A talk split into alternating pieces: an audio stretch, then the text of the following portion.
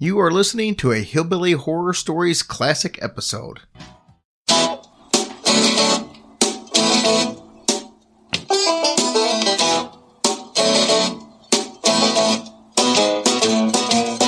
Welcome to Hillbilly Horror Stories. Now welcome your host, Jerry Polly, and his lovely wife, Tracy. And here's the lovely ghoul. Hello, this is Heidi from Sweden, and you are listening to Hillbilly Horror Stories. You look like an angel. Walk like an angel.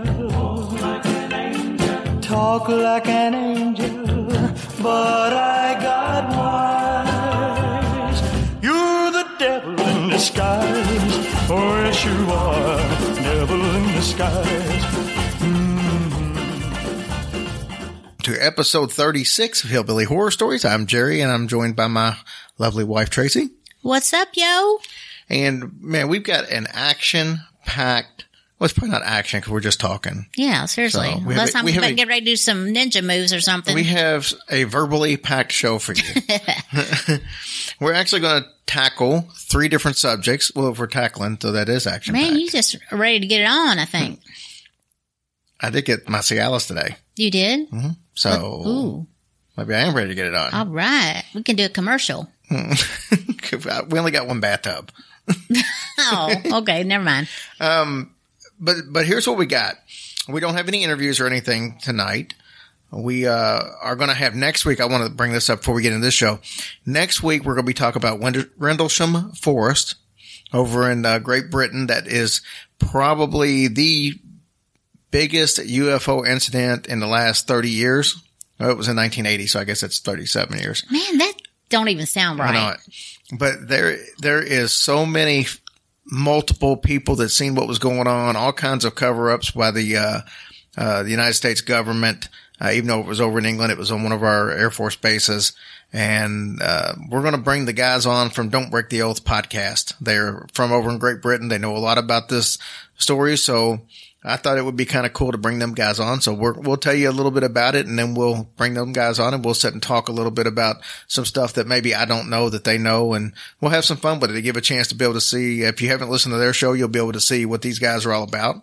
And we're kind of excited about this. It's our first joint effort with another podcast. And then we'll sometime a month or so down the road, we'll do the same thing with the, uh, the young ladies with, and that's why we drink. So that's in the works as well. That will be a lot of fun. Yeah, them them young ladies are a lot of fun to listen to. You can't help but to laugh as you're as you're listening and learn a little bit along the way. And the same thing with the guys that don't break the oath. So I'm excited to have both of them them on here to be able to represent their podcast and do a, a conglomerate effort. Yeah. What he said. Jail. Um, so here's what we got tonight. We have three different stories. And the first one is going to be on the Whaley House. Now, Whaley House is actually a, lot of different organizations list this as the most haunted house in America. Uh, if you look at some of these ghost hunter shows from like, um, I can't remember what the one over in the United Kingdom is. Uh, I think it's, it's London's most haunted or England's most haunted. They've actually came over and crossed the uh, the ocean to come do stories on this. So it, it's pretty well known worldwide. Then we're going to discuss the Poltergeist movie curse, which I think is a pretty cool story in its own. And we're going to end this with a story that's going to make one Australian very happy because he's been asking about this for several weeks. And I've teased it a little bit. We're going to talk about Elvis Presley and the occult. So that's what we got. Man, I love his lips. Well, his lips are Satanistic. So Oh, there you go. well, I could suck the Satanistic, whatever you said, out of his lips. Um, Don't I go don't there. have Don't go anything there. to prove that. Okay, go. Ow! well, never mind. Hmm. Let's get going with this story here. Wasted money on Cialis. Anyways, so let's talk about the Whaley House first. We're going to save Elvis for the, for the last, but the Whaley House is in San Diego. And you know, I've always been told that San Diego means a whale's vagina, but obviously, uh, that was misquoted and it's a Whaley's vagina. I did not see what he did there. The Whaley House is the oldest brick structure in Southern California. It's in San Diego, obviously. It was built in 1857 by Thomas Whaley. And the Whaley family actually lived there for 95 years. The last living member of his family uh, passed away in, in 1953. So that's a, a long time. Yeah. I guess the, There's nobody left? no, no, nobody living in that house. I'm sure Oh, he's got oh. descendants and stuff. Yeah. left. Okay. But why is the house so haunted? There's all kinds of reasons why this can be the case. First of all, it was built on an Indian burial ground. That's do it. that's never good. Yep. That that'll do it. always turns into hauntings. Yeah. Just like the Poltergeist movie. Remember they were built on an Indian burial Yeah. ground. And then on top of that, it was also directly where the house was built. It was a gallows at one point where several people were hung. Oh no. So you had Indian burial ground, then you had gallows where a bunch of people were hung. Okay, so did these people know this before? Did they know they were being hung? Probably because they were standing with a noose around their neck. No, no. I mean, did they people that did they know this about the burial place I mean, and all that before they, prob- bought the house or Well, they built it? the house on it, and they probably didn't think about it. They probably didn't know that, and and back then these things were so common it probably wasn't even a factor. well, that's the craziest thing I've ever heard. Every week can't be the craziest thing you've ever heard. Well, that's crazy though. So they built this house, and uh, this thing has been ever, since the house was built, and since they've they've come and gone. It's it's been everything from a church to city hall to the courthouse, which they still have the courthouse in there. It's kind of cool. They have like literally, if you see pictures, they literally have like a courtroom inside this house, and it's just as nice as any courtroom you've ever been in. oh wow, this place must be pretty. I guess it's pretty big. I guess then. Yeah, it's pretty big. And the thing of it is, like I said, we talked about it being the gallows, and this is, they think the first hauntings go back to a gentleman by the name of James Robinson. They called him Yankee Jim. The funny thing about him was he got caught stealing a boat and was sentenced to death. Did they hang him? You said. Yeah. I'm sorry. Why is that That's funny? not funny because get it, Yankee, like yank his neck. Oh, that was a bit of a stretch. I'm sorry, I quit interrupting you. Actually, it really wasn't a bit of a stretch. And what you're going to find out is the reason that, that they think that he haunts the place is because, see, Yankee Jim was about six foot tall. Mm-hmm. And back then, the average guy was about five, six or five, seven. So when they actually strung him up to hang him, His feet his, touched the ground. his toes actually touched the ground. So it took him an hour to die. oh, get out! Yeah. It took him an hour to die. That's Now- so mean. Now, Anna Whaley, who was uh, uh, Mr. Whaley's wife, Thomas Whaley's wife, she used to write down in her journal that she saw ghosts in the house. And most people seem to think that it was Yankee Jim that she's seeing. What? I, I'm still picturing him hanging with his feet touching the ground. That just sounds. Well, so, it wasn't like he was standing up. It's like his toes were barely touching. I know, but were- that's just that's just like mean. But Sorry. There, there was a lot of death in the house. Mm-hmm. Um, their 22 year old daughter, Violet, committed suicide Aw. with her dad's pistol. They had a son who died of scarlet fever at 17 months old. On top of all the other stuff that, that went wrong. Of course, Mr. Whaley died in the house. Miss Whaley died in the house. Mm-hmm. Um, they actually even had a uh, four year old, I think niece, I'll get into that a little bit, that actually died of poisoning in the house. Oh Lord, So there was a lot of death inside this that house. is not a happy place. No. So they say now that, that when you're going around there, you'll smell cigar smoke, which is from Thomas Whaley, Mm-hmm. and you'll also smell lavender perfume, which is from Anna Whaley. One of the tour guides saw a doll on one of the tours. This is kind of a, a cool story. It was like one of these antique porcelain dolls, Mm-hmm. and they were going through, and he was he was with a couple other people, and he thought he saw it blink, but you know, there's dolls that do that. Yeah, And yeah. that- and so he kind of didn't think anything of it. But then an, an older lady that was on the tour with him, she said, I saw that doll move. So he's like, okay, I'm not nuts. I've, you know, somebody else saw it. You too." mean more than her eyeballs? yeah, she just said she saw it move. Well, he went back later after the tour and he went and picked up the doll and the eyes were painted on. yeah. So there's no way it could have been blinking. Whoa! But there's been a couple of different tour guides that have seen dolls blink and found out that the eyes were painted on. Oh my gosh! Now, I told you about the um, uh, the little girl. It was four year old Marianne Reynolds, and she supposedly ate ant poison. And they say you can hear a child crying at nighttime. And then when you're walking in that room, it's like the dining room, one of the dining room areas. Someone will hold your hand sometimes. Aw. You'll feel somebody reach out and hold your hands. No, poor thing. Now in the courtroom, they say there's really strange cold spots, hmm and you can feel an apparition touching you. I don't guess you feel an apparition touching you. You just feel somebody something touching you. Yeah. Now, some of the people in there say that they'll see a gentleman dressed really nicely um, walking through the courthouse. hmm That's the only place you'll see him, but you'll see him walking through back and forth through the courthouse. And part of the problem, I think, with this is they think that could be Thomas Whaley.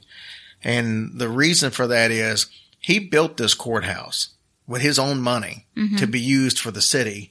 And then like three years later, they came, decided they were going to build Newtown, San Diego. And they came in while he was gone when they broke in and they took like all the important paperwork. They took all, all the documents, any kind of uh, thing that a city would have. They came in and just took all that from him. Wow. So he kind of, he, he battled with the Newtown for the rest of his life with legal situations and stuff, trying to, you know, get what was rightfully his and yeah, that back. sucks. Now there's also a dog, a little terrier by the name of Dolly. Dolly. Yeah. Yay. And this little dog apparently can be seen all over the place. Just wherever they, uh, whatever rooms they're in outside. One time, one of the tour members or, uh, tour guide said that he was on a tour and he saw a lady. She was just kind of off on her own. And it was almost like, just picture there's nothing there, but picture somebody pretending to pet a dog. Yeah, And yeah. saying something. And one, and, and the guy kind of looked at her and he said, it's kind of odd. And the guy said, you think that's odd? You should go lean in and listen to what she's saying. And he, he kind of went over close to her and kind of leaned in and he could hear her saying something like, pretty dog, nice doggy and stuff like that. So Oh my gosh. That there- would be cool though to see a doggy. yeah, there's a couple of pictures and stuff. If you go look up online, there's a bunch of pictures of apparitions and, and, uh, things that are going on actually in the house. But there's also an apparition of the dog that somebody caught on camera in one of the hotel rooms, Oh, like standing in front of a nightstand. It's pretty cool. That is cool. There was a young lady, she's a psychic and I can't remember her name, but she was going to do one of the, uh, the tours of the house she went through on a regular basis. She said one day she was outside and she was talking to this lady came up, you know, dressed in colonial, uh, attire, real pretty young lady and said she talked to her and she was asking if she liked the house and what she thought about it. And, and she said, I had about a 15 minute conversation with her and, she said she went inside. I just hadn't seen her there before, and I've seen most of the people. And uh, I went inside and said, "Well, I'm thinking it's an intern from one of the colleges or something, you know, for the summer." And when she spoke to the regular tour guide and said, "Hey, the young lady out front," and described her, and you know, said she's really knowledgeable, she's a great fit for you guys, and they said, "Well, we don't have anybody that fits that description." And so apparently, she's thinking that it could have been the daughter that committed suicide because she oh. was about 22 years old and I get well, I know it's dumb, but I guess they wouldn't be have pictures of them in the actually they, they did have a picture of her so it's not that dumb Oh yeah, they had a picture of her and she said it looked a lot like the girl she saw she couldn't say for sure it was the same same person but it looked a lot like the girl that she saw That's so amazing. so that is the Whaley House, which you think we probably have a whole lot more to get into with the most haunted house in America, but Yeah, but that don't sound that bad. well, there's just a lot of different spirits there. So, Yeah. you know, when you But start, it's not not like mean. No, no, that's what I'm, and that's why we really don't get into too much more of it because there's nothing yeah, nothing. malevolent about it. Yeah. But I do want to take the time to give a couple of shout outs. Figure we get them in early this week. And the first one I want to give out is Tim Mullins. And Tim is in Texas and he sent us a really cool show intro. He put some effort into it. It's got some special effects and we're going to use that in a couple of weeks. Yeah. Thank you. That was that was pretty amazing and really creepy at it the was same really time. creepy, but I will give you an A for effort because you put some, you put some thought into this and Yeah, made it, it was really made it awesome. really cool. So we love it. Yeah, And- thank you so much. And Tim. as usual, our Texas people come through for us. I also want to give a shout out to Brian Mullins.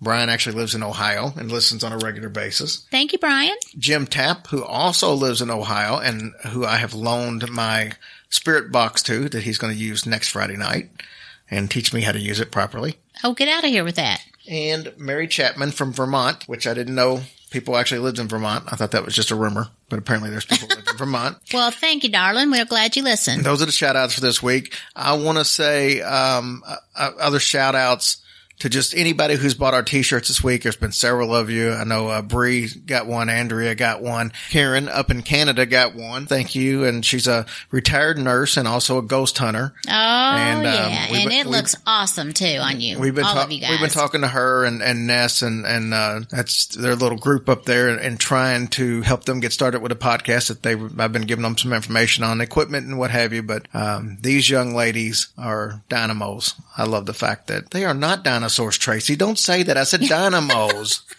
I'm sorry, you're listening. Tracy can be rude at times. Well, I did right before that. If you recall, I said y'all looked awesome in your shirts. That's what I said. So quit playing. Anyways, and if Andrea is listening, uh, you need to send me a picture in your shirt because you keep putting me off. But I love you anyway. oh, We wanted to also say thanks to, for the iTunes reviews. We've had a bunch of iTunes reviews. Keep them coming.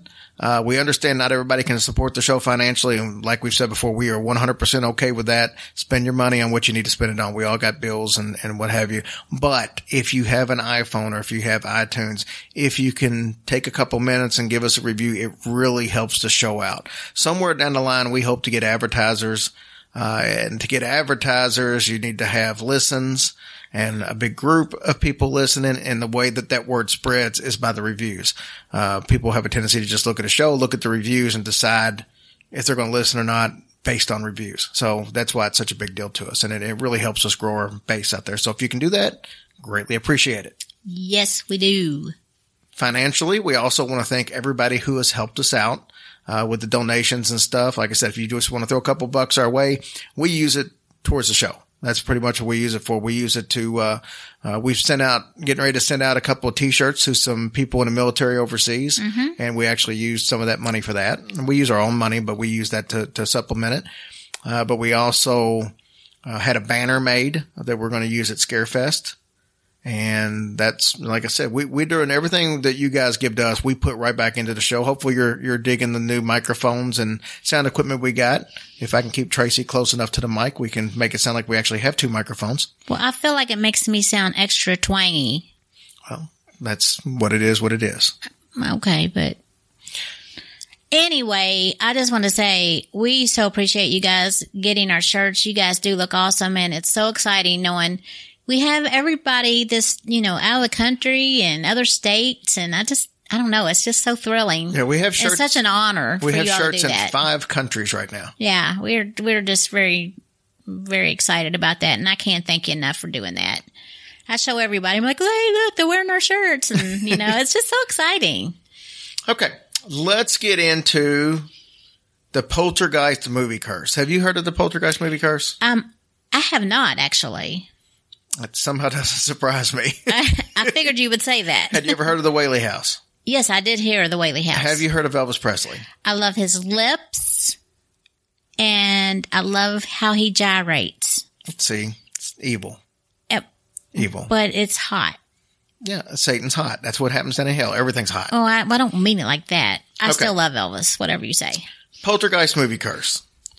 Now, when Poltergeist came out, it came out in June of 1982, a Steven Spielberg movie. Before Poltergeist came out, there really wasn't a lot of high tech special effects put into horror movies. Everything was just kind of the slasher films, Halloween, which there's nothing wrong with those movies.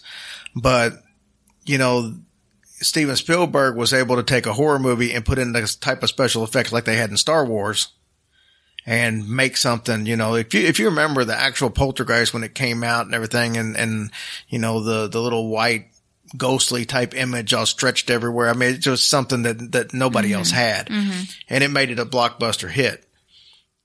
I think where this really starts to happen, and this is if you listen to anybody that, that was around the set, they think what caused the curse, and some people will say it wasn't a curse, a lot of coincidences, but what they think really caused the curse is messing with dead. You don't mess with the dead.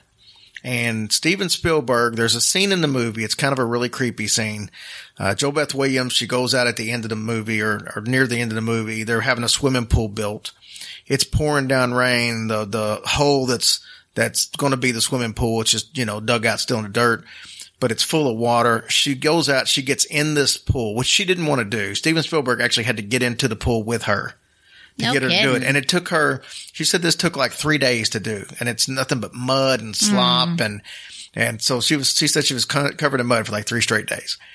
But she gets down in there and if you remember the scene, you see a, a skeleton kind of float up to the water and he's right face to face with her and she screams. There's another part of it to where you see a coffin kind of come up straight, straight up from underneath the water. And then it opens up and like a, a woman's body falls out of it. It's No, a, it's hell a- no. You know, cause this thing was supposedly was built on top of a burial, Burial. ground. Yeah. hmm And what she didn't know until after the fact was they used real skeletons. They did. These were actually human skeletons.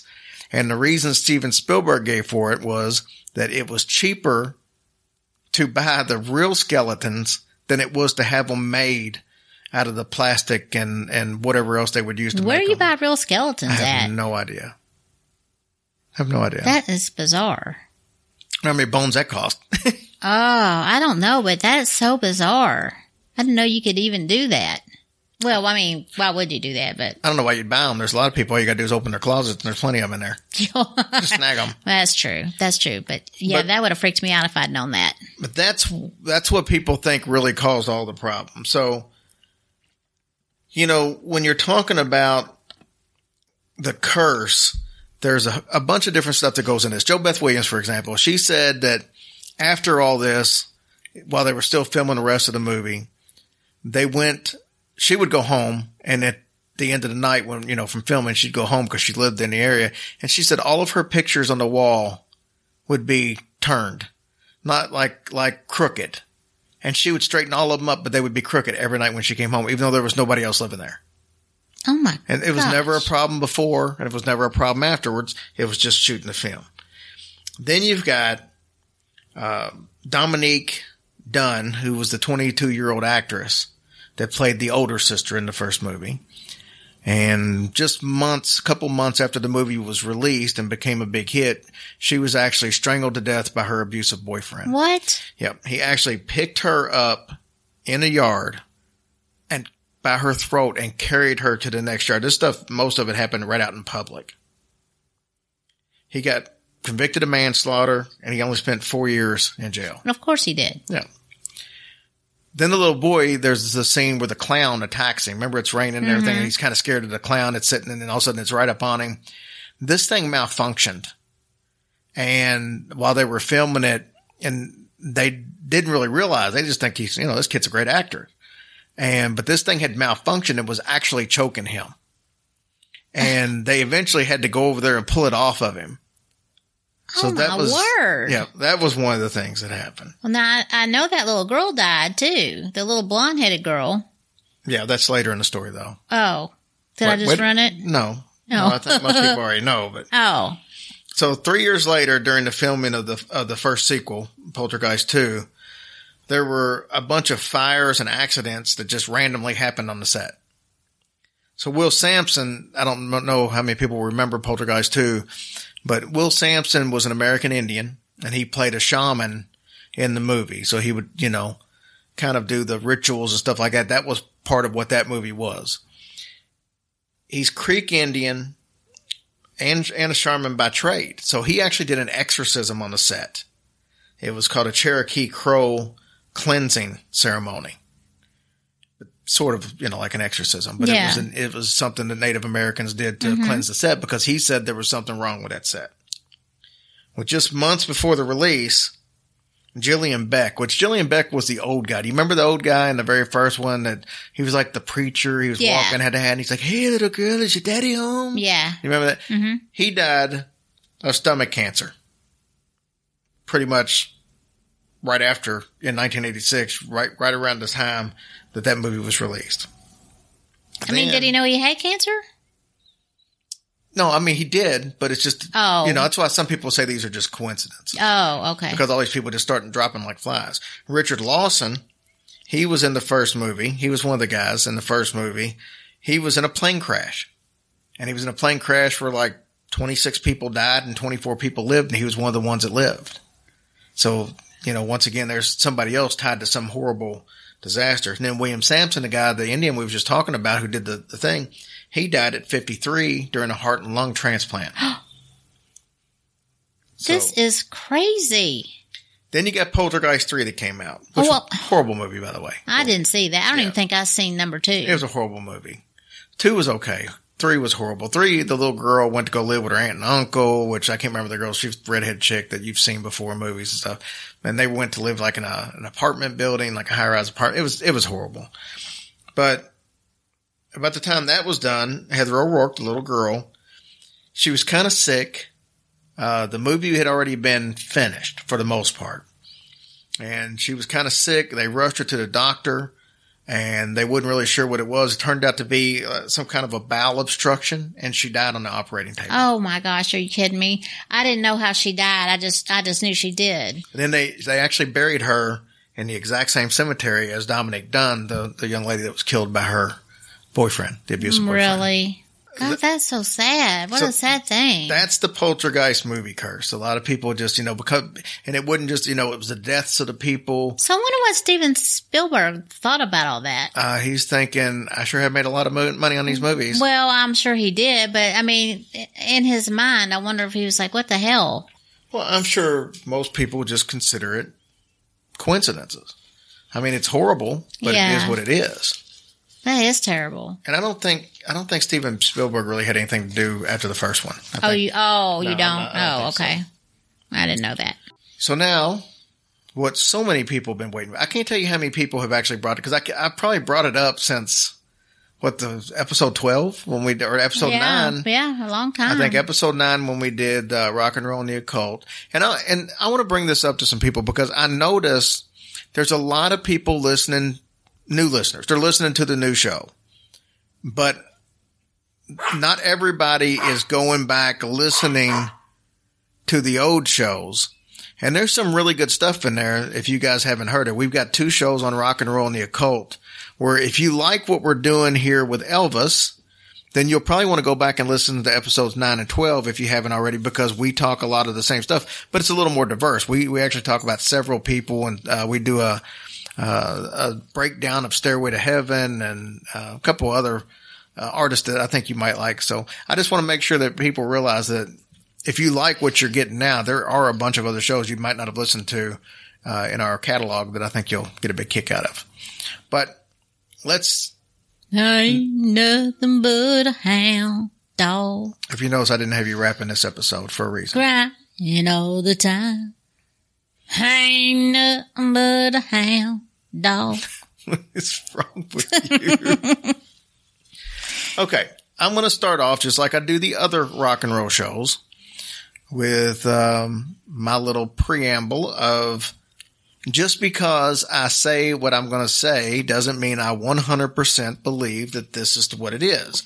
Now, I will say that in a lot of these things, there are some very compelling facts, but everybody has to make up their own decisions on what they think. I would be willing to bet most of you have probably never heard any of this before, and it's going to be the immediate assumption that I'm full of shit which I am, but it has nothing to do with this story. and because I know so many people are addicted to Elvis and what they think he stands for, that there's probably going to be some people over the age of 50, which I don't think anybody over the age of 50 listens to podcasts. Well, I might not have to worry about it. But for the most part, I think there's going to be a lot of people that's going to be like, Oh my God, this is sacrilege. I can't believe you're talking about this. But for that reason, I've got a lot of proof of what I'm saying to back up what I'm saying. Doesn't mean that devil is Elvis and vice versa and all that stuff. I'm just telling you what uh, other people that were close to him said, what's in books, and I'm going to give you all that background. So let's get into Elvis Presley. Boom, boom, boom. Treat me like a fool.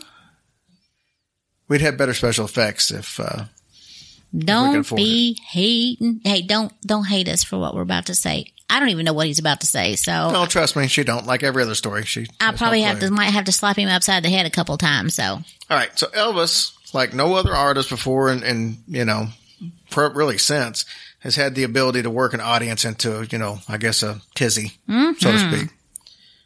Now, Elvis later in life admitted that, that he had powers that he had over his audience and was basically said it was something that came from the spirit world. So he, he didn't want to take credit for the, the power he had over the audience. He said that the spirit actually gave him that power. Now he used to hear a voice when he was little guiding him all the way through his life. And he always assumed that it was his brother Jesse who died at birth because Elvis had a twin brother. Get out of here. I didn't know that. Yeah. Jesse was his twin. Aw. So his twin died at birth. Now he later admitted that, that he was used by a hierarchy of spirits. Now keep in mind, these are Elvis's words, not mine, and some of Ninja's. Yeah, Ninja. Quit barking. We're trying to do a show. Rude. Now his friend Larry Geller, who was actually, he was also the, his hairstylist. Oh. Yeah, he traveled with him and he, I mean, he spent many hours with Elvis. So Larry Geller wrote a book and he said that, that Elvis believed that he was under the, uh, the AG of these masters and that they had helped him through life. And once again, not, you had Elvis mentioning stuff before. Now you got this Geller guy in his book saying that Elvis told him that he felt like that he was under these masters that are basically guiding him. Elvis said that he always felt that there was an unseen hand behind him. Now, he said, I heard that voice. This is Elvis speaking. He says, I heard that voice and thought it was my brother. That's what I thought. I heard this guidance, guiding me all my life. That's why I'm here. That's why I'm doing this. This didn't just happen. This wasn't mere happenstance. And this is from Larry Geller's book, um, If I Can Dream. So you guys can look that up if you'd like to. Now, author Gary Herman, he wrote a book called Rock and Roll Babylon. He said in his book that Elvis recognized the devil part, devil's part in his success. Now, those of you who know anything about Elvis will know about the Memphis Mafia. The Memphis Mafia was five people that were Elvis's bodyguards and, and they were his confidants because Elvis really didn't go out and do stuff. He could, mm-hmm. really couldn't. He was so popular, he really couldn't go out in public. So he just pretty much stayed around these five guys. But you got some of these guys have been very vocal when they came out. Now, Red West was actually his closest friend and his number one confidant. And Red said that Elvis likes to be in control. He likes to be a godlike figure. For many years, with real seriousness, he called us his disciples. Wow. Now, Red West went on to say that Elvis possessed some kind of special powers, something like a psychic power. Elvis proved it to him time and time again. Now, Sonny West is actually Red's cousin. and He was another one of these guys that was right there. He said that Elvis genuinely believed that he was a prophet and that we were his disciples. He certainly had a power over us. He certainly had a control over me. I admit it. I mean, he had me going where I was making phone calls about getting Mike Stone hit. I'm not a killer. You mean you put a hit out on this guy? Yeah, I got him Mike Stone. I'm not sure who Mike Stone is, but he was apparently somebody that Elvis thought was tearing his family up, which you'll hear a little more about in a little bit. But, you know, Elvis, according to them, Elvis had actually plotted to kill a number of people.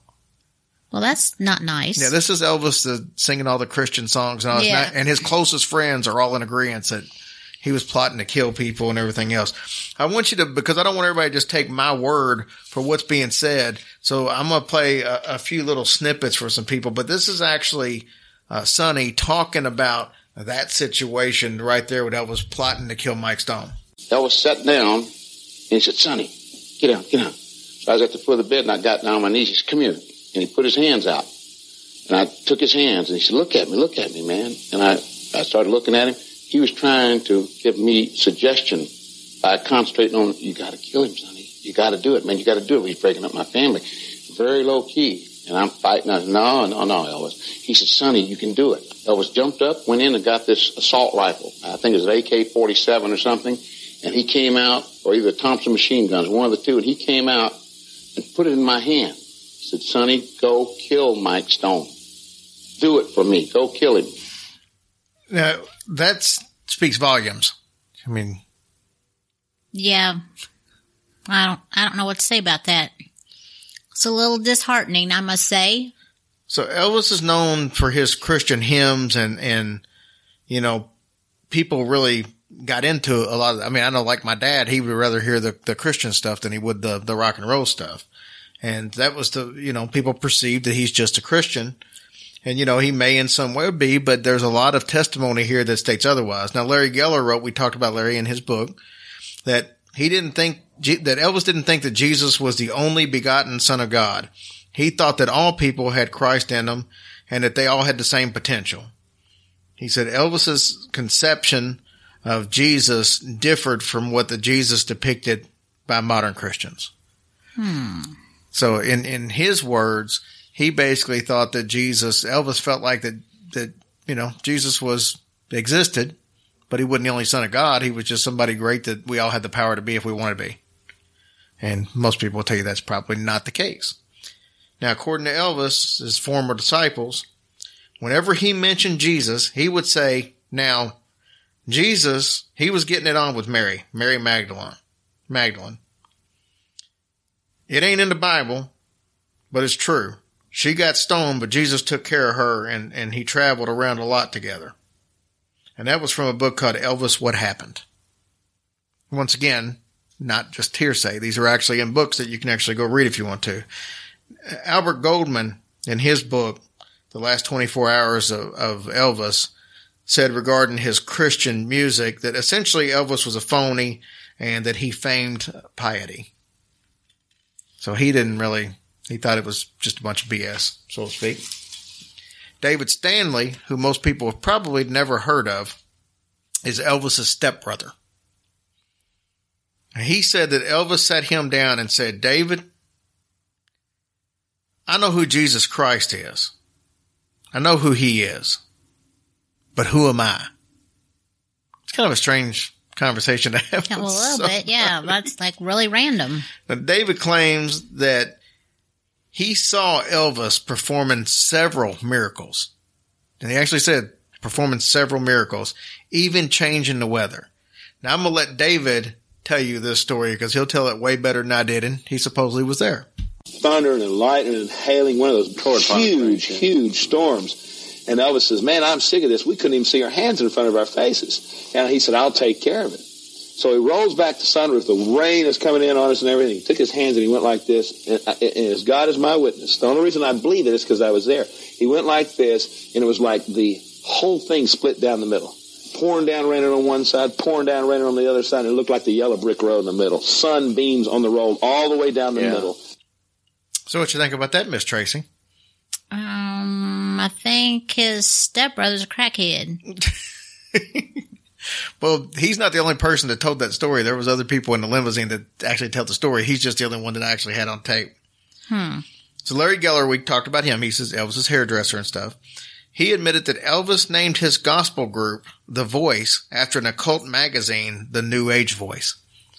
And we've talked about New Age on here before. We talked about it with the um, uh, Masonics, and we talked about it with um, Aleister Crowley. Keep in mind the New Age movement is basically the movement where um, you'll hear about the Illuminati and, and people discussing that. The New Age movement is basically where you have a group of families that control the whole world and the banks, which that's the basics of it. But you know, the, the ever seeing eye of Satan that you see on the money and, and all that, all that all ties into the New World Order. And New World Order basically is uh, more of a satanic, you know, let's switch everything over from where it's been God's world for years and years and years, switching that over to a new way of believing. That's what the New World Order are, is. So you'll hear some more comments on Elvis later on, on the New World Order, but in his book, he showed how Elvis was uh, so influenced by the occultic masters of India that he even had his wardrobe designed to imitate these guys. So all the fancy jumpsuits with the big collars and all that, that's what these guys in India that were the masters of, of some of this stuff that Elvis really got into. That's how they dressed and that's how his flashy big jumpsuits came to be. They were made to imitate these, basically these masters over in India. But I got a scarf. Well, your scarf wasn't from the real Elvis. It was from an Elvis impersonator. Oh, So sorry to burst your bubble. Now, in Elvis's mind, he was being directed divinely by the brotherhood of masters and illuminated beings. And that's straight from his mouth. Enlightened entities have existed ever since time immemorial. And he truly felt he was chosen to be here now as a modern day savior of Christ. That's from Larry Geller from his book. But that came straight from Elvis to Larry. Now, Larry, like I said, was uh, Larry was on tour for Elvis with Elvis for something like 15 years. Mm-hmm. Every concert, two or three shows a day. He was his hairdresser. He even did Elvis's hair when he died. He went to the mortuary and, and did his hair up there. well, I mean, if he has all these miracles, why did he die? Well, Why couldn't he save well, himself? that's a good question. But most people will tell you that if you sign a pact or if you're here, I mean, look at everybody, all these other people that supposedly have, have had Satan or the occult and what their, their, uh, riches and fortune have been. You got Kurt Cobain, you've got Jimi Hendrix, you've got all these people and Robert Johnson.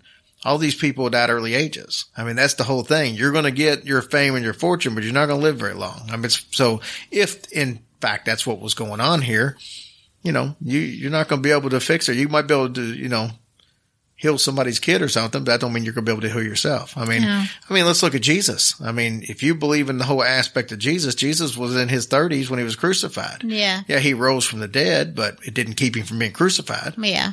True story. And it's odd that this is going to be coming out on Easter. Yeah. So go figure. But they said that, uh, Geller said that he saw hundreds of concert goers carrying their sick and crippled kids up to Elvis. They would rush up to him on stage and just like beg him to touch their kids, touch their babies because they really, and there's people, there's some interviews with people out there that actually believe that Elvis could heal the sick. They would say almost like it was you're talking about God or Jesus or whatever you believe in.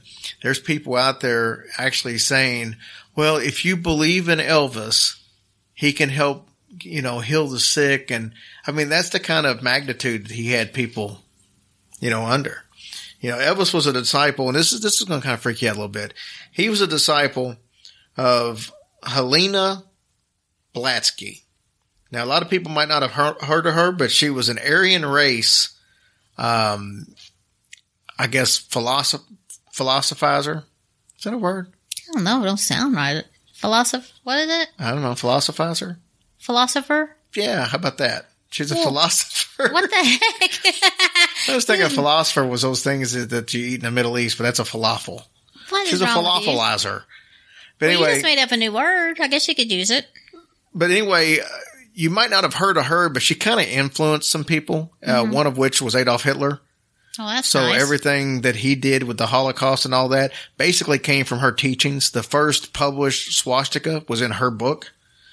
Um, so that's kind of where that came from. Her book was called The Secret Doctrine, and Adolf Hitler used to keep a copy of it on his nightstand. Get out. Yep. She needs punched in her face. But that's what she was into. Well, Aleister Crowley said that Blatsky and he were one. So what does that tell you? He loved her. They were fantastic. Now her book, she said that Satan is the angel who was proud enough to believe himself God, brave enough to buy his independence at the price of eternal suffering and torture. But she thought that was a good thing. He was brave enough to do that. That was nice of him. Satan is the serpent of Genesis, and he is the real creator of benefactor and benefactor of the death of spiritual mankind, and he who was the first to whisper in the day we eat, therefore ye shall be as Elohim, knowing good and evil, can only be regarded in the light of the Savior. Now, she also taught that Satan, Lucifer, the tempter, that they are the redeemers, the liberators, and the saviors. So she was, you know, she's all in, she's all in on this evil stuff. No kidding. Now, Elvis claimed that his mission was to use his name and his influence to initiate people into a spiritual world of which he was being used. He claimed that his voice was using him as a channel to reach millions of people through the universal language of music. That was his thought. So Elvis almost always had Blatsky's book, Voice of Silence, um, on hand. And matter of fact, he would stop during the shows. He would stop and would start reading bits and pieces out of this book to the audience. One night at the Riviera Hotel in, in Vegas, he insisted that Don Rickles, God rest his soul, Yes, rest in away, peace. Don Rickles would read passages from it. Uh, and that's from the book Elvis What Happens, which is kind of odd because remember, Don Rickles is Jewish. Yeah. So you know how odd it would be to Oh, have yeah. him reading these anti-Semitic quotes about the Aryan nation and what have you uh, from this book. So Elvis declared that someday in the near future we will see how this so-called minister of gods react as they see their worn-out ways of the whole old age start collapsing and falling around them. They'll all get theirs, and I can't wait till this new age comes. Once again, referring to the new age, which is different than the old age, the old ages of God and the new ages of Satan. Now, this is kind of an odd little little bit. When Elvis died, of course, most people know that he died on the toilet. what? Okay, obviously you don't know that. Well, I did not know that. Yeah, he died on the toilet. Well, how embarrassing. He went in there to read a book. He couldn't sleep. His wife, uh, or not his wife, his girlfriend, Linda Thompson. She kind of, he was tossing and turning, and he said, "Look, I can't get any sleep. I'm gonna go in here, Sit and- on the john." and I'm gonna sit on the toilet, and I'm gonna read." He took a book in there called "Sex and Psychic Energy." That's what he was reading. He was reading even stuff about this on a toilet as he died. And Elvis was obsessed with death. He was so obsessed that, that he and his former disciples, as we'll call them, admitted that he would take them out to graveyards and to visit funeral homes as late as 3 a.m. in the morning, and they would wander around slabs and look at all the embalmed bodies. That is so weird. Yep. He was a nutcase. Now I'm sad. So that is what I've got on Elvis. So like I said, I know, uh, my friend in, in Australia would be very happy because he's written several times and said, Hey, you've uh, said something about Elvis. Are you going to do the story or not? And, uh, we did. Well- so I hope this makes you happy. Or maybe now you're going to be like, I wish I had done that damn story on Elvis. I know, because I'm like sad now. Because I just would never in a million years think that about him. Ever. I mean, how can you be so fine with them juicy, luscious lips? Well, I don't think that, um, I don't think if Satan was going to put somebody here on earth, uh, to try to manipulate millions, that he's going to make somebody ugly. I mean, probably his looks and his gyrating, as you put it, and all that, probably all tied in together. I told you my dad was in the army with him, didn't I? No, you did not. I didn't tell you. No. No, that's a true story. Dad was like two barracks down from him or something when they when they were in the army together. Oh, that's pretty cool. Yeah, 'cause I know your dad was in Germany. Yeah, I know it's pretty cool. I don't know. He said he had pictures of him, but uh, Lord only knows where those are. But yeah, I thought that was pretty cool. Well, I had those stamps of Elvis's. Remember the Elvis stamps? yeah, as long as they wasn't Grateful Dead stamps, you don't want to lick those. No. And then what else? Uh, I know we know. we skipped it last week, so we can touch about it this week about how you accidentally brushed your teeth with uh, antifungal cream. Oh my God! Seriously, why do you have to tell that story? Well, I'll let you tell it if you'd like. Well, it was well. I was just, you know, brushing my teeth and like going to town, and I'm like, wait, why isn't this toothpaste foamy? and then I was like, wait, why isn't this toothpaste minty? and I looked down, and what the hell? I picked up the antifungal cream, and I was just going to town on my teeth. Ugh. and it don't taste good, let me tell you, folks. So don't try it. But her gums haven't itched since, so No, they have not inched. Inched. no, they have not itched. But yeah, that was pretty nasty. So I make sure I put that in the drawer where it belongs so I don't make that mistake again. and then she comes after me for, with a kiss, I did. and I'm like, "What's your mouth all puckered up for? It wasn't hemorrhoid cream." Well, I just wanted to share so your teeth ain't itchy either. Yeah, I don't need those kind of sharing friends Itchy like you who needs enemas. That's good. That's not Um, thank God I didn't use hemorrhoid or anything like that. That would have been really bad. your gums would have been all been receding, your teeth would have been falling out. I ew, that's like a nightmare I have. But anyway, let's not getting. I'll bet you I have that nightmare now tonight, thinking about my teeth falling out. That's what happens when you work in a dental office, folks. Mm. The uh, never-ending floss. You would think someone who works at a dental office would know how to pick up toothpaste. Well, this is very true, but I was in a hurry and I wasn't paying attention, so So, that's what you go. well, guys, we hope you enjoyed these three stories. Like I said, next week, um, really cool. The guys from Don't Break the, the Oath podcast, and we're going to be talking about Rendlesham Forest. And I think you guys are going to love that. I don't do UFO stories as a rule because I'm, to be honest with you, I'm not fascinated by them. Roswell, the, uh, um, Hopkinsville goblins that we, we, I don't, we, we did that one a while back. Signs. Sounds, sounds just not real. Um, ET's not real either. It's just. Oh, no, if the aliens look like that or whatever, like ET, I'd be all for it. but um but you know we love we love some of these stories and and this is one of them this is i think this is the most fascinating out of all the ufo stories and that's why we're doing that one instead of roswell or ahead of roswell. And like i said the guys from don't break the oath this is over in their neck of the woods so i think it'll be cool to be able to get our insight on it and turn around and get their insight on it. And like i said if you guys have suggestions on shows feel free to write us. Make sure you get on uh, twitter. It's hillbilly horror on twitter. I need more followers. And also our Facebook page. We have, you know, a bunch of new, new, um, likes on there every single week and we appreciate it. And you guys have seen that you get to interact with us and make comments and we respond back to comments and it's cool. We get, we're getting a bunch of, of cool show ideas and we appreciate you guys for reaching out because we don't know about some of these things unless somebody points them out to us. Somebody pointed out, um, Ohio University today. We're right there by, you know, the state of Ohio where we live. And hell, I'm, I'm over in Ohio two or three days a week and I knew nothing about this. And I've had a couple people send some suggestions from Ohio.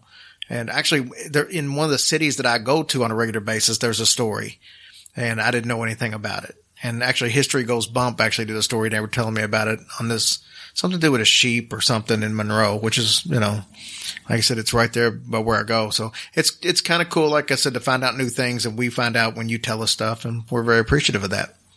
You sure that sheep wasn't a Kentucky story somehow? No, I'm pretty sure West Virginia. I don't, I don't even know if we got any West Virginia listeners. So I don't know, but can- come on, y'all. We do because we we got Parkersburg. Uh, Oh, Parkins. so- What is it? Parkersburg, not Parker- Parkinson's. No, I wasn't going to say Parkinson's. That's where Michael J. Fox lives. Parkinson. Okay.